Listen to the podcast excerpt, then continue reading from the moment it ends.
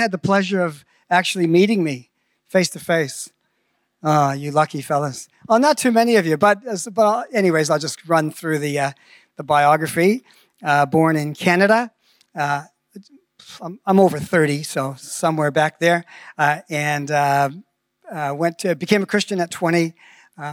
went to, studied Bachelor of Theology at, at Tyndale Bible College in Toronto took a little break from the studies, went out to Canada, uh, to Western Canada, to Banff, Alberta. Who's heard of Banff?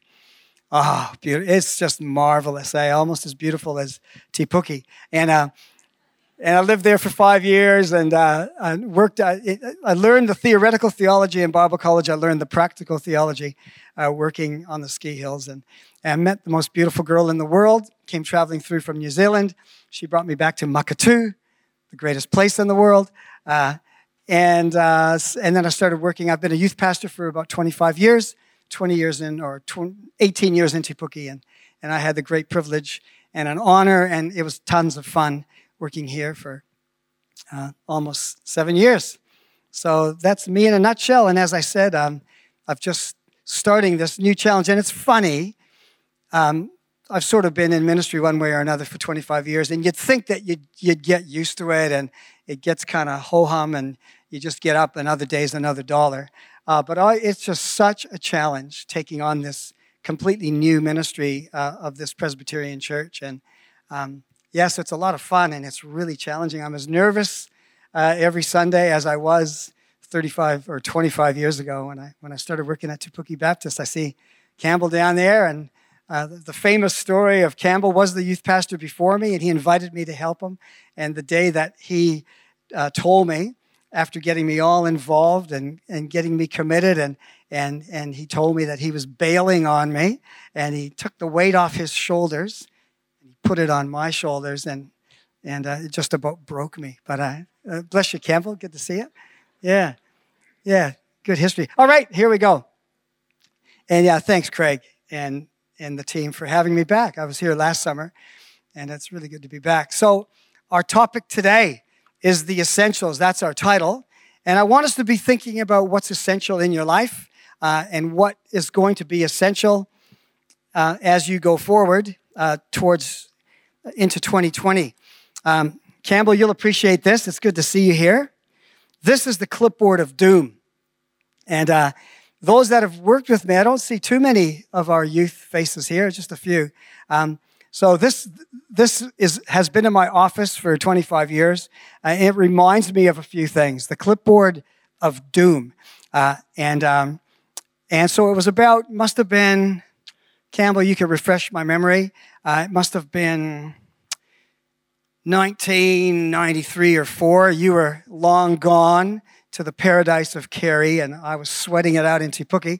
Thanks, Campbell. And uh, and it was our first, the first year that we took a group of young people to Finlay Park to the um, to the Easter camp there, and it was a real big deal for me because you know we had about 20 kids. It was massive, and we had a little clapped out bus. It was massive, and we were packing stuff in there, and all the parents were hanging around, and I was real nervous because I was kind of like the youth pastor, and uh, and I was the janitor, uh, and I was the the choir, and I was the worship leader, and I was the administrator. And those of you who know me just should be filled with terror. Um, because my opinion of administration is the Bible hardly mentions it. You know, there's, it's not in the Bible, hardly. And the only administrator I can think of is Judas. So, um, no, no, oh, that's terrible, isn't it? And administrators, I love you. You're an absolute necessary evil. Um, so I had my clipboard and I had all the money crammed in there and, and all the uh, all the paperwork all disorganized and the names of all the kids who were coming uh, and envelopes and I think there was some cat food. There's a whole lot of stuff on my clipboard. Uh, and you know and I set it down and I was helping load people onto the bus uh, and then we jumped on and uh, and we were halfway there and some kid says oh hey Elby can I can I just I just need to change something in my registration. Uh, and so you know I went looking for the clipboard and I knew there was over $1,500 on that clipboard. It was under my seat, it's not there. Checked in my bag, it's not there. Overhead, not there. I asked around, it wasn't there. And I thought, I remember putting the clipboard down on the side of the road. and I couldn't remember picking it up. And so it was nowhere to be seen. We get to the camp. You know, back in the day, there's no cell phone. Can you imagine not having a cell phone? How did we survive, right? Without cell phones, get to camp, find the old dial up. No, I got a go hold of a phone. Called Briar. She's in Maketu. It's it's now it's late. It's I think it was raining, so she races to to Te Puke. It's about a 15 minute drive. She's got some kids in tow, some of our younger children, and she finds the clipboard and it's all over the road. And someone's kicked it. I think someone's driven over. You know, it's this clipboard has really lived. And as I say, I've, I've kept this clipboard because it reminds me of something. and, uh, uh, and, and she gathers all the stuff together and slams it on the clipboard. And I think someone came back and picked it up and brought it to camp. Uh, and then I went, and I, I wouldn't dare tell my dear wife that there was about $1,500 supposed to be on the clipboard. And I riffled through the envelopes, and all the money was there. Whew. I had taken so much to that camp. You know, we took life jackets and rugby balls and sleeping bags and tents and all the essentials, especially chocolate. And we, we took everything we needed, but I had left the most important thing on the side of the road. And so this clipboard reminds me to keep in mind the essentials. And, and today I want us to be thinking about, um, you know, what are the essentials as we move forward uh, are there some things that you are in danger of possibly leaving on the side of the road here in January? Some things that you need to take with you, that I need to take with me as we go from January to December 2020? What are the essentials? What are the things that you must not forget? Do you know what they are? What are you going to do? What am I going to do about retaining these things, maximizing these things, making sure that we use them? So, just to get started, um, because I'm a Presbyterian now, you wouldn't believe the pay grade. Um, I am going to shout anyone who wants to go uh, for a year to this beautiful tropical island. All right? I'm sorry, Craig, you're only a Baptist, but um, and I'm going to shout you to the island, but you can only take three people because it's it's not unlimited. My pay scale is not unlimited, so you can only take three people. So I want you to think right now and have a chat to someone beside you. Uh, who are the three people that you would take? Who are your essential people? Go, have a chat. You have to be honest. Make sure you're honest. All right? Did you identify your three people? And if you were honest, this could be kind of challenging if you're a wife and you didn't happen to mention your husband. Um, I know it could be dicey. Um, so, who were your three people? So, um, I really appreciate um, um, our graphics guy here, and his name has slipped my head. Someone shout, Ben, Ben Symes. He's, I love, I love him so much. I forget his name. But here's, here's his three. So these are the three guys that he would have taken onto the island. Um, so if there's any counselors here, please have a chat to Ben. Uh, he needs it. Okay, now if you can only take two books, so you'll take your Bible because you're in church this morning. So if you could take your Bible, what other two books? Have a chat to somebody else. What are the two books that you can't do without for 365 days? Think about it. What are the essential books? Any shout outs? Does anyone want to get involved? What's your favorite book? Yeah. uh, that's good. Yep, yep. Fishing in New Zealand, but I've got that book. You can't have it. Um, all right?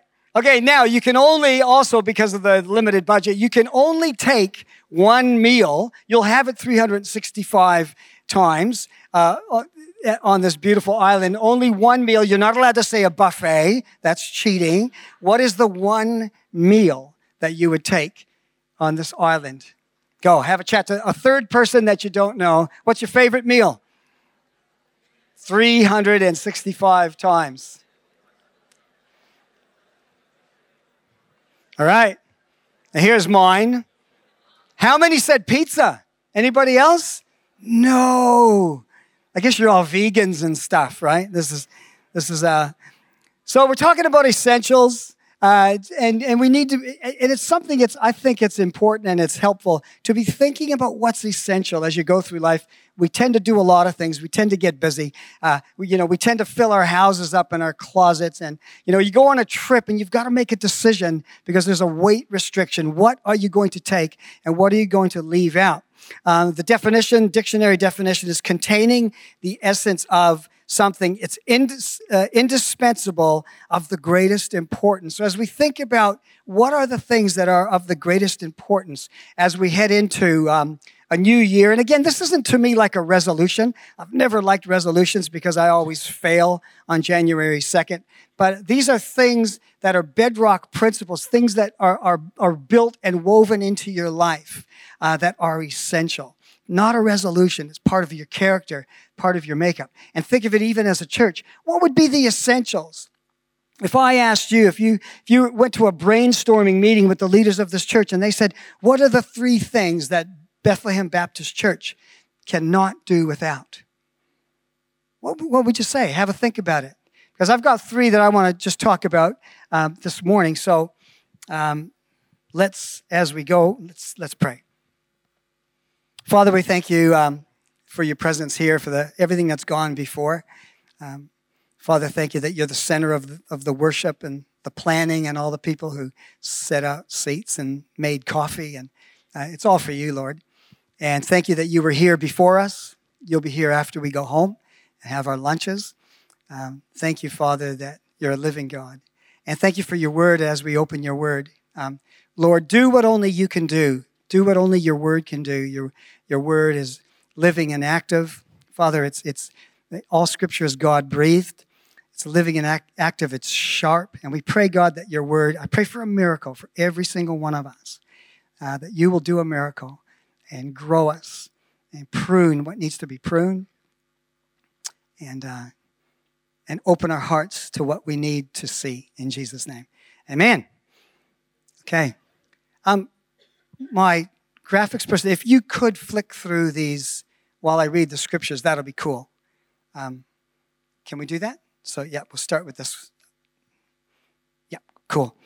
Um, against all hope, this is in Romans, uh, Abraham in hope believed and so became the father of many nations. And as I read these three scriptures, just from Romans and one from First Corinthians, uh, just have a think. It's not that hard, but uh, just Uh, have a guess at what my three essentials that I'd like to talk about this morning are. So, Abraham in hope believed, and so became the father of many nations. And just as it had been said to him, so shall your offspring be. Without weakening in his faith, he faced the fact that his body was as good as dead since he was about 100 years old, and that Sarah's womb was dead. Yet he did not waver through unbelief regarding the promise of God, but he was strengthened in his faith and he gave glory to God, being fully persuaded that God had the power to do what he had promised. And further on in Romans, we know that the whole creation has been groaning in the pains of childbirth right up until the present moment, the present time. Not only so, but we ourselves who have the first fruits of the Spirit groan inwardly as we wait eagerly for the adoption, uh, our adoption as sons, the redemption of our bodies. For in this hope we are saved, but hope that is seen is no hope at all. Who hopes for what he already has? But if we hope for what we do not yet have, we wait for it patiently. And in 1 Corinthians, that famous passage, love is patient, love is kind. It does not envy, it does not boast. It is not proud. It is not rude. It's not self seeking. It's not easily angered. It keeps no record of wrongs. Love does not delight in evil, but rejoices with the truth. It always protects.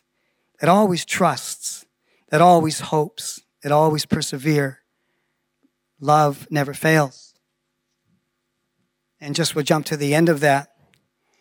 For now, we know in part, we prophesy in part, but when the perfect comes, the imperfect disappears. And when I was a child, I reasoned like a child. And when I became a man, I put childish things behind me. And now we see but a poor reflection, and then we shall see face to face. Now I know in part, and then I shall know fully, even as I am fully known. And now these three remains remain faith, hope, and love. But the greatest of these is love. What are the three things? Faith, hope, and love.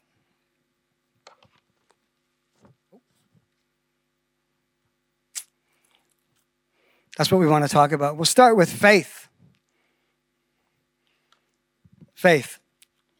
Who could, if you were to be asked, if it was the, it was the end of year test, who could, off the top of your head, come up with a, a great definition of faith? What is faith? And I can remember this really troubled me when I first became a Christian because I knew that this, that this word, that this topic was absolutely imperative it was absolutely crucial. If I was going to become a Christian, I'm around 20 years old, and uh, and there's no way I'm going to be conned because I sort of felt that I was conned in the religious system that I was in before I met a real Bible believing Christian, and I was skeptical, I was cynical, I was asking hard questions, and I knew that this was at the very core of it, this thing called faith. So I, I really struggled trying to understand it. The Greek word is patheo, uh, it's in the New Testament 243 times, and, uh, and the definition is, is to be persuaded. Ultimately, uh, this word faith uh, can almost be synonymous with persuaded. But there's a little bit more to it. It's, uh, it's being certain, it's being sure, uh, to fully put your trust in a person, object, or a fact. And Hebrews 11.1 is probably the best definition of faith. The faith is the assurance of things not seen, the certainty, the absolute certainty of things hoped for. And, and, and I, I had a real problem with this. My, my early years, it, it, it, really, it did last for a couple of years uh, because uh, I was prepared to give my life to Jesus. I knew I was a sinner. And, and, um, and this friend of mine, this, this was the first young adult that I had ever met in my life who actually took the Bible and God seriously. I couldn't believe it. He was a cool guy. He was a good athlete. He was my brother's best friend.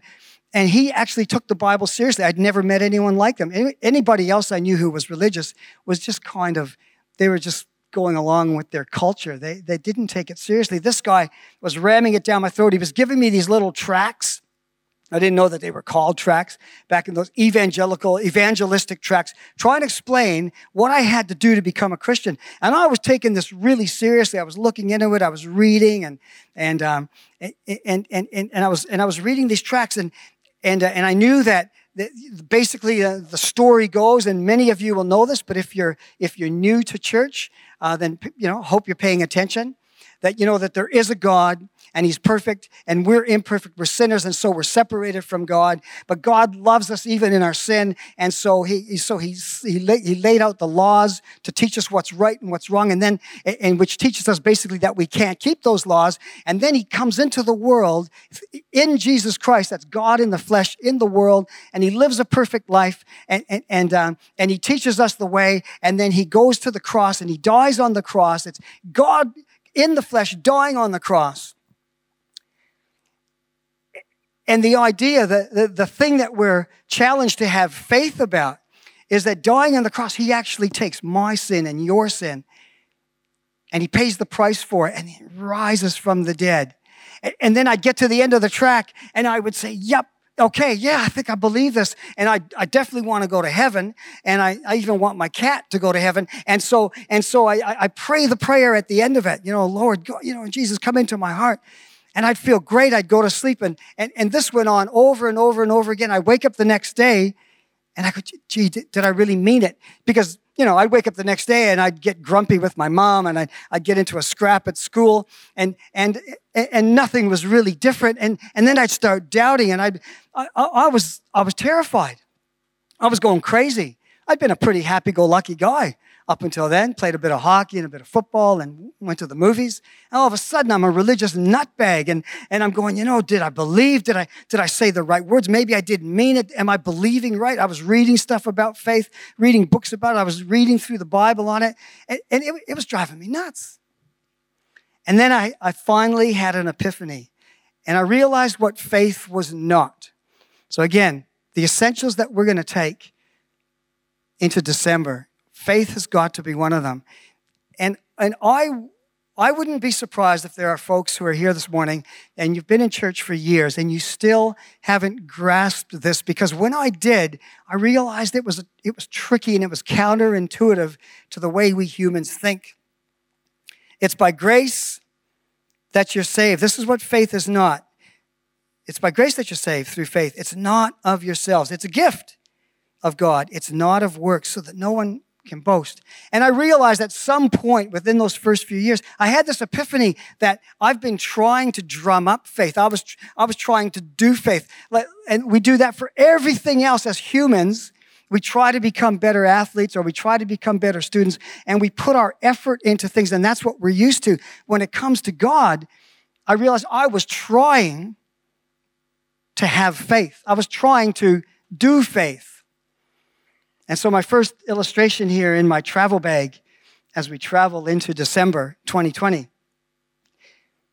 this is my metaphor for faith.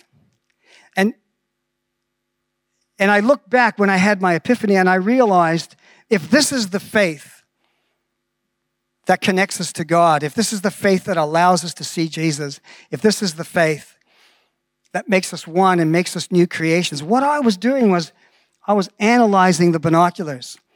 I was trying to figure out how they worked. I was looking through the wrong way. And I, and I realized that all I had to do was look through the binoculars. They're upside down, so you all look upside down to me now. I just had to look through the binoculars to see something outside of myself. And that's the initial thing, that's what faith does. You can't drum up faith. Faith isn't something that you can analyze within yourself. All faith is, is a tool that allows you to see something that's invisible. It's a tool that allows you to see God. Faith sees. Faith sees. And when that truth landed in my life, it changed everything. Because the verse that we read, Abraham came to a point where he trusted that God was able to do what he had promised. And I wonder if there's people here today who are still trying to drum up faith in your own effort and you're being blinded. You're, you're not looking past yourself to God. And you're not trusting in his promises, but you're still trusting in yourself. Do you get that? Does that make sense? I remember one night I was, I was doing the dishes, and, and this was a profound night in my life because it's the only time I've ever done the dishes. And, and I was standing at the kitchen sink and I could see it was night and I could see my reflection in the window. And I was, you know, doing the dishes and looking at myself. Who wouldn't? You know, I was just enjoying the view of this handsome man. And, and, and then all of a sudden, I was shocked. I almost had a heart attack because I thought, is this the devil? Because another face appeared where my face was. And it was uh, perfectly lined up the eyes and the nose and the mouth. Of course, was far less handsome than I was. And, and for a second, it was like I almost had a heart attack. And what it was, was, was my buddy had come to visit me at night and he came walking up to the window and he ended up in the exact place. And then later on in life, I realized that's a perfect metaphor for faith. And I think, you know, if you're living the Christian life and if it's dry and if you're not excited and if you're just going through the motions, I wonder if you haven't stopped still looking at your reflection. If you haven't actually had a breakthrough and seen something outside of yourself. Because that's where I was at. So think about that as you go, as you head towards December in a new year. Are you still, have you broken free? Are you, are you really looking to God? Are you really trusting His word? Faith sees what's unseeable. Faith hears. So if you're struggling with your faith, if, if your faith has been weak, you know, if you don't know whether you really believe or not, well, here's the answer. Faith comes from hearing and hearing from the word of Christ. So faith grows real faith, faith that connects you to God, faith that fills you with excitement, with assurance, with confidence. Faith grows as you read God's word. There is no other way. So as you head towards 2021 and your faith is weak, what are you going to do about it? Faith comes from hearing and hearing the word of Christ. And here's the last thing I'll just say quickly about faith. And I and, and since leaving youth ministry, uh, I've said this. I said this last summer when I was here.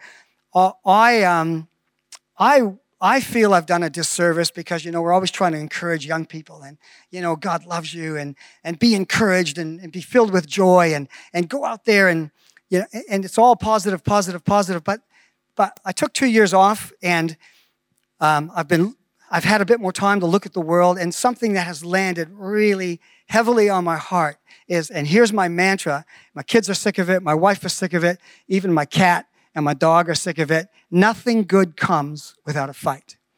And we Christians, we need to know that we're, we're not people of peace because this verse tells us that faith is a warrior's instrument, it's a shield. And that's a promise to you that as we head into 2021 and we want to take faith along, you will be in a fight.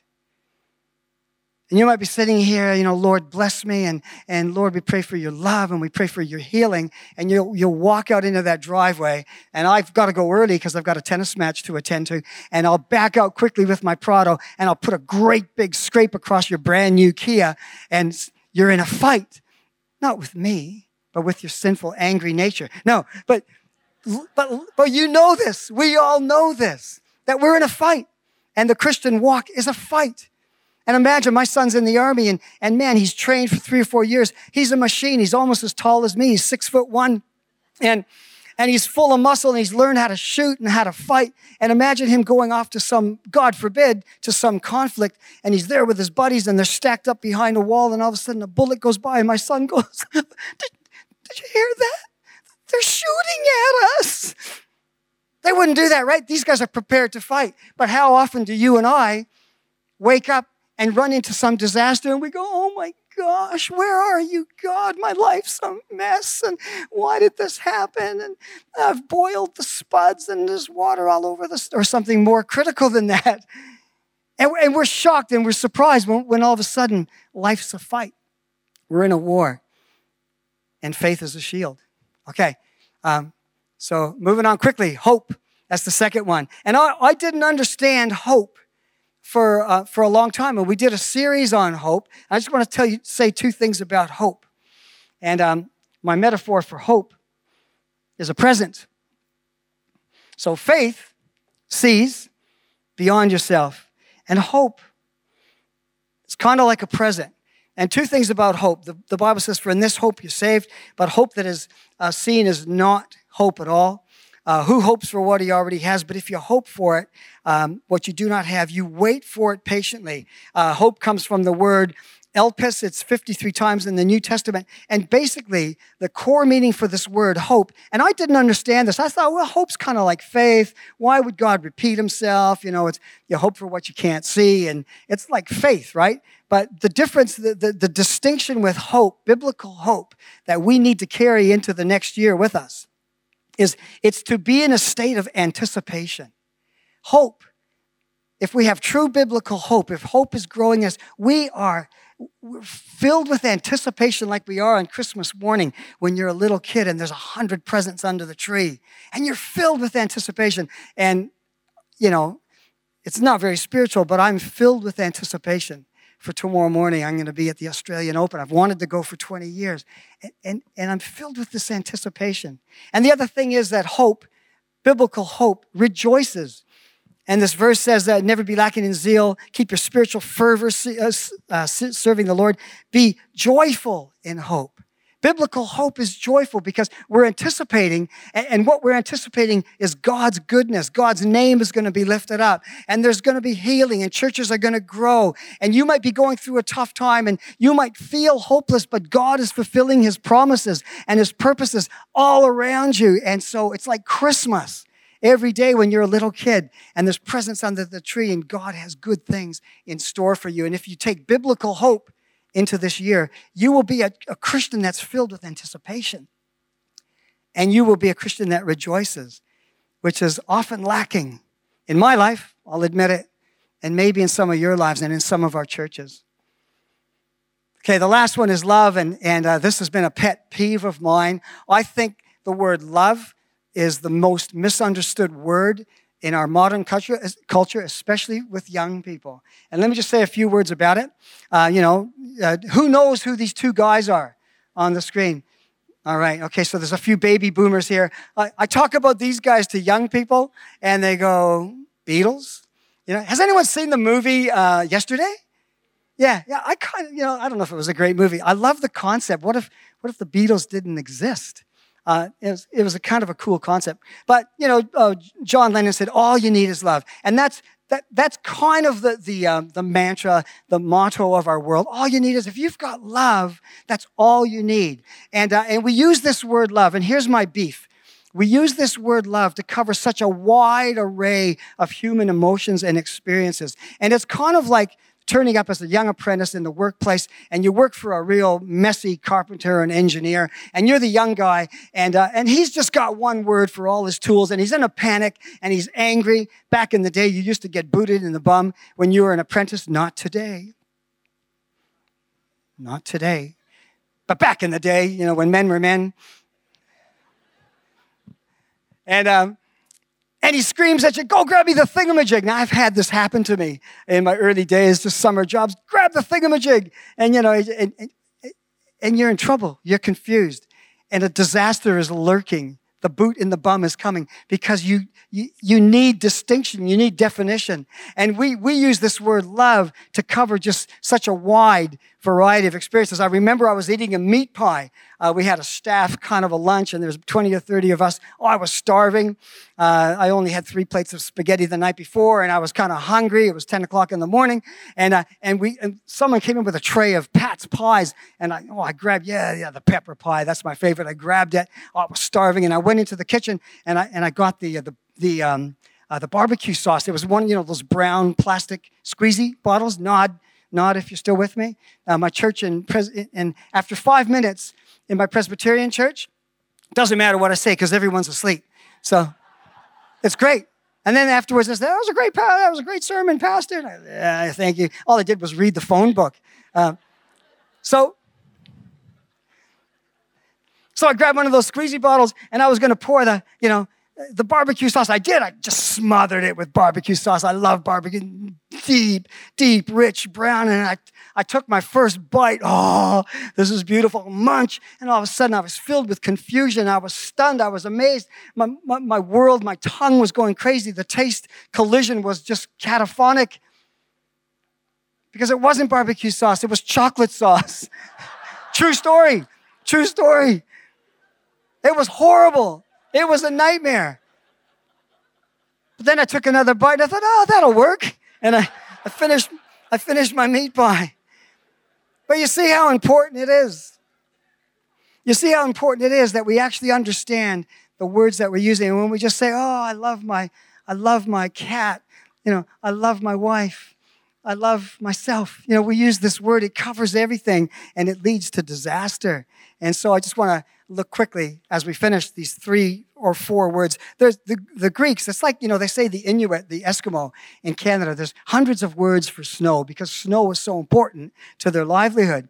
And, uh, uh, and the Greeks had, had a lot more than just four words for love, but, but we'll just look at a couple of them. Storge, um, and it's, um, it's in the Bible once, and this is the kind of love that we have in family. So it's mom to daughter and, and fathers to kids. It's family love. Uh, you see it in Romans 12 10. Be devoted to each other in brotherly love. And it's be like a family. So that's one kind of love. And then this, and this is, I love this one. This is phileo. It's in the Bible 25 times. Again, it's a distinct word for a different kind of love. And in our English, we just kind of use this one word. All you need is love. And this word here is the kind of love that you have have uh, when you have two people, you know, two guys who are hunters and they have the same goal. So it's not so much like, hey, Bob, here we are in the bush. I really love you. It's not the, that's not what you do. When you've got filet phileo love, you're going, what's your name again? Uh, Bob, is it? There's the deer. You've got a target, you know, or like, like if you're a woman, you know, hey, let's go knitting together, whatever. Um, Terrible, I know, I know.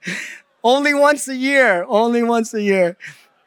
This is the Kansas City Chiefs. I've loved this team for 50 years. They won the Super Bowl in 1969. I've been in pain for 50 years. They're in the Super Bowl in a cup in less than two weeks.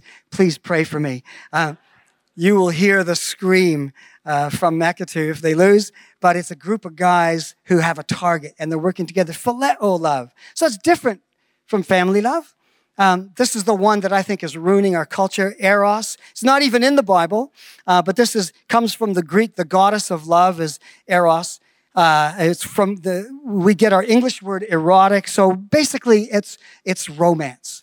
Um, you know, it's sexual as well, but it encompasses everything to do male, female romance. That that explosion of emotion and um, the other scientific stuff, endorphins or whatever goes on in your head, adrenaline and stuff.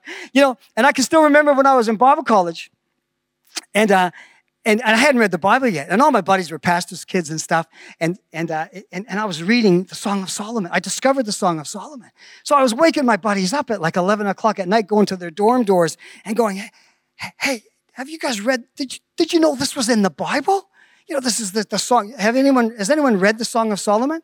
If you're okay, if you're under eighteen, please don't read it. Um, let dad read it to you, but it's really the saucy kind of romantic stuff. And I thought, hey, and there's a thousand people in my Bible college, and, and, you know, 500 of them roughly were girls, and some of them were really pretty. And I thought, oh boy, I could use this stuff. And, and so I, I, started imagining it. You know, imagine going, um, hey baby, you know, this is Song of Solomon 4:1. Hey, your eyes are beautiful. They're like two doves. I could just imagine. She goes, Oh, that was, that was so lovely. Carry on. so I moved down to Song of Solomon 4 4. Hey, baby, your neck is like the Tower of David. you could hang a thousand shields off it. It's, it's, right here, word for word. Now, this would throw her off a little bit. She'd go, oh, okay, what, what? And then that, I could tell that, you know, I could tell this wasn't working. So I'd panic and I'd go to the next verse. Hey, baby, your hair is like a flock of goats. You know, it's in the Bible. It's biblical. And I never had a girlfriend. Um, but that's romantic love. And we all, uh, hopefully, we've all experienced it. Descartes said this verify the meaning of words, and you will save mankind from half of their delusions. Figure out what words mean, be distinctive, know what you're saying, and know what the word defines. You know, a spark plug um, is a beautiful thing to get an engine going. But if that's all you had, uh, you wouldn't go very far. A spark plug, plug can't take a vehicle from here to there. Can only get things started. Romance is only to get things started, and we need to add far more to it to make a marriage work. People say, "Oh, I fell out of love." Really? You know, the way we use love is, eh, eh, I mean, essentially, these three loves family love, storge, uh, it's, it's essentially selfish. And I remember as the years went by, I figured this out. You know, it's kind of like mom, like and dad and the kids, and, and we were Italians and we had Polish, a Polish family next door. We were constantly at war, throwing potatoes over the fence, and we loved each other, but we hated those guys. So that's not our, that's not our something lacking in that love, isn't there? And then and then uh, the, the two guys uh, buddying up to win something, to aim at the, you know, the phileo love, you know, you've got a target. Well, th- that's great for each other. Yeah, yeah, this is my buddy and we're going to do this. But then you're trying to smash somebody else, like the Kansas City Chiefs are going to smash the San Francisco 49ers next Sunday. That's not, that's not helpful. It's good for you, but it's bad for them. So it's selfish. And romantic love is ultimately deeply selfish. And in our society today, because we just use that one word, all you need is love. So you get, it's really not much different. Now, argue with me afterwards um, when we're having a cup of coffee. It's really not much different than, than choosing a surfboard. Because you're walking along, you're in the surf shop, and you go, nah, nah, nah, yes, I love that board. And you're choosing a board for yourself. And so when we choose the person we want to be romantic with, who do you choose? Someone that appeals to you. It's, it's essentially selfish. But there's agape love, and we're finishing with this. And this is the love that God has for us, and this is the love that we need to carry on, that we need to, uh, the essential love that we need to take. And, and my metaphor for love, it, it's not chocolate and it's not a Valentine's card, it's a tool, something that's functional, it performs. And love is more of love is an action. Faith sees. Hope expects. And love works. So it, it may include romantic love, but it's far more than that. Here's agape love is to, perf- to prefer someone or something above another. It's an exercise of will. Listen to these words an exercise of will in deliberate choice without assignable cause. So there's no reason for me to love this person. It's a choice. And wait, there's more. It's aimed benevolent, benevolently at the betterment of the other.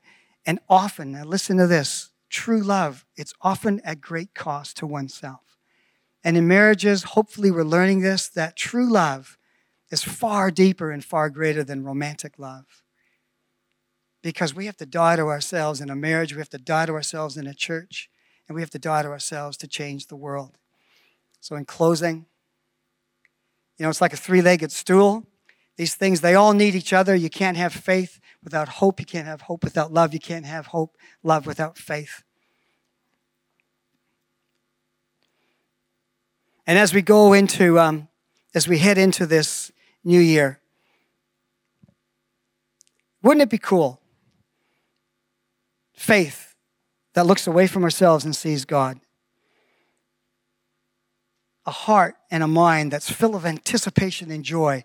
And your neighbors are going, you know, your family's going, the people at school, people at work are going, what's wrong with this guy?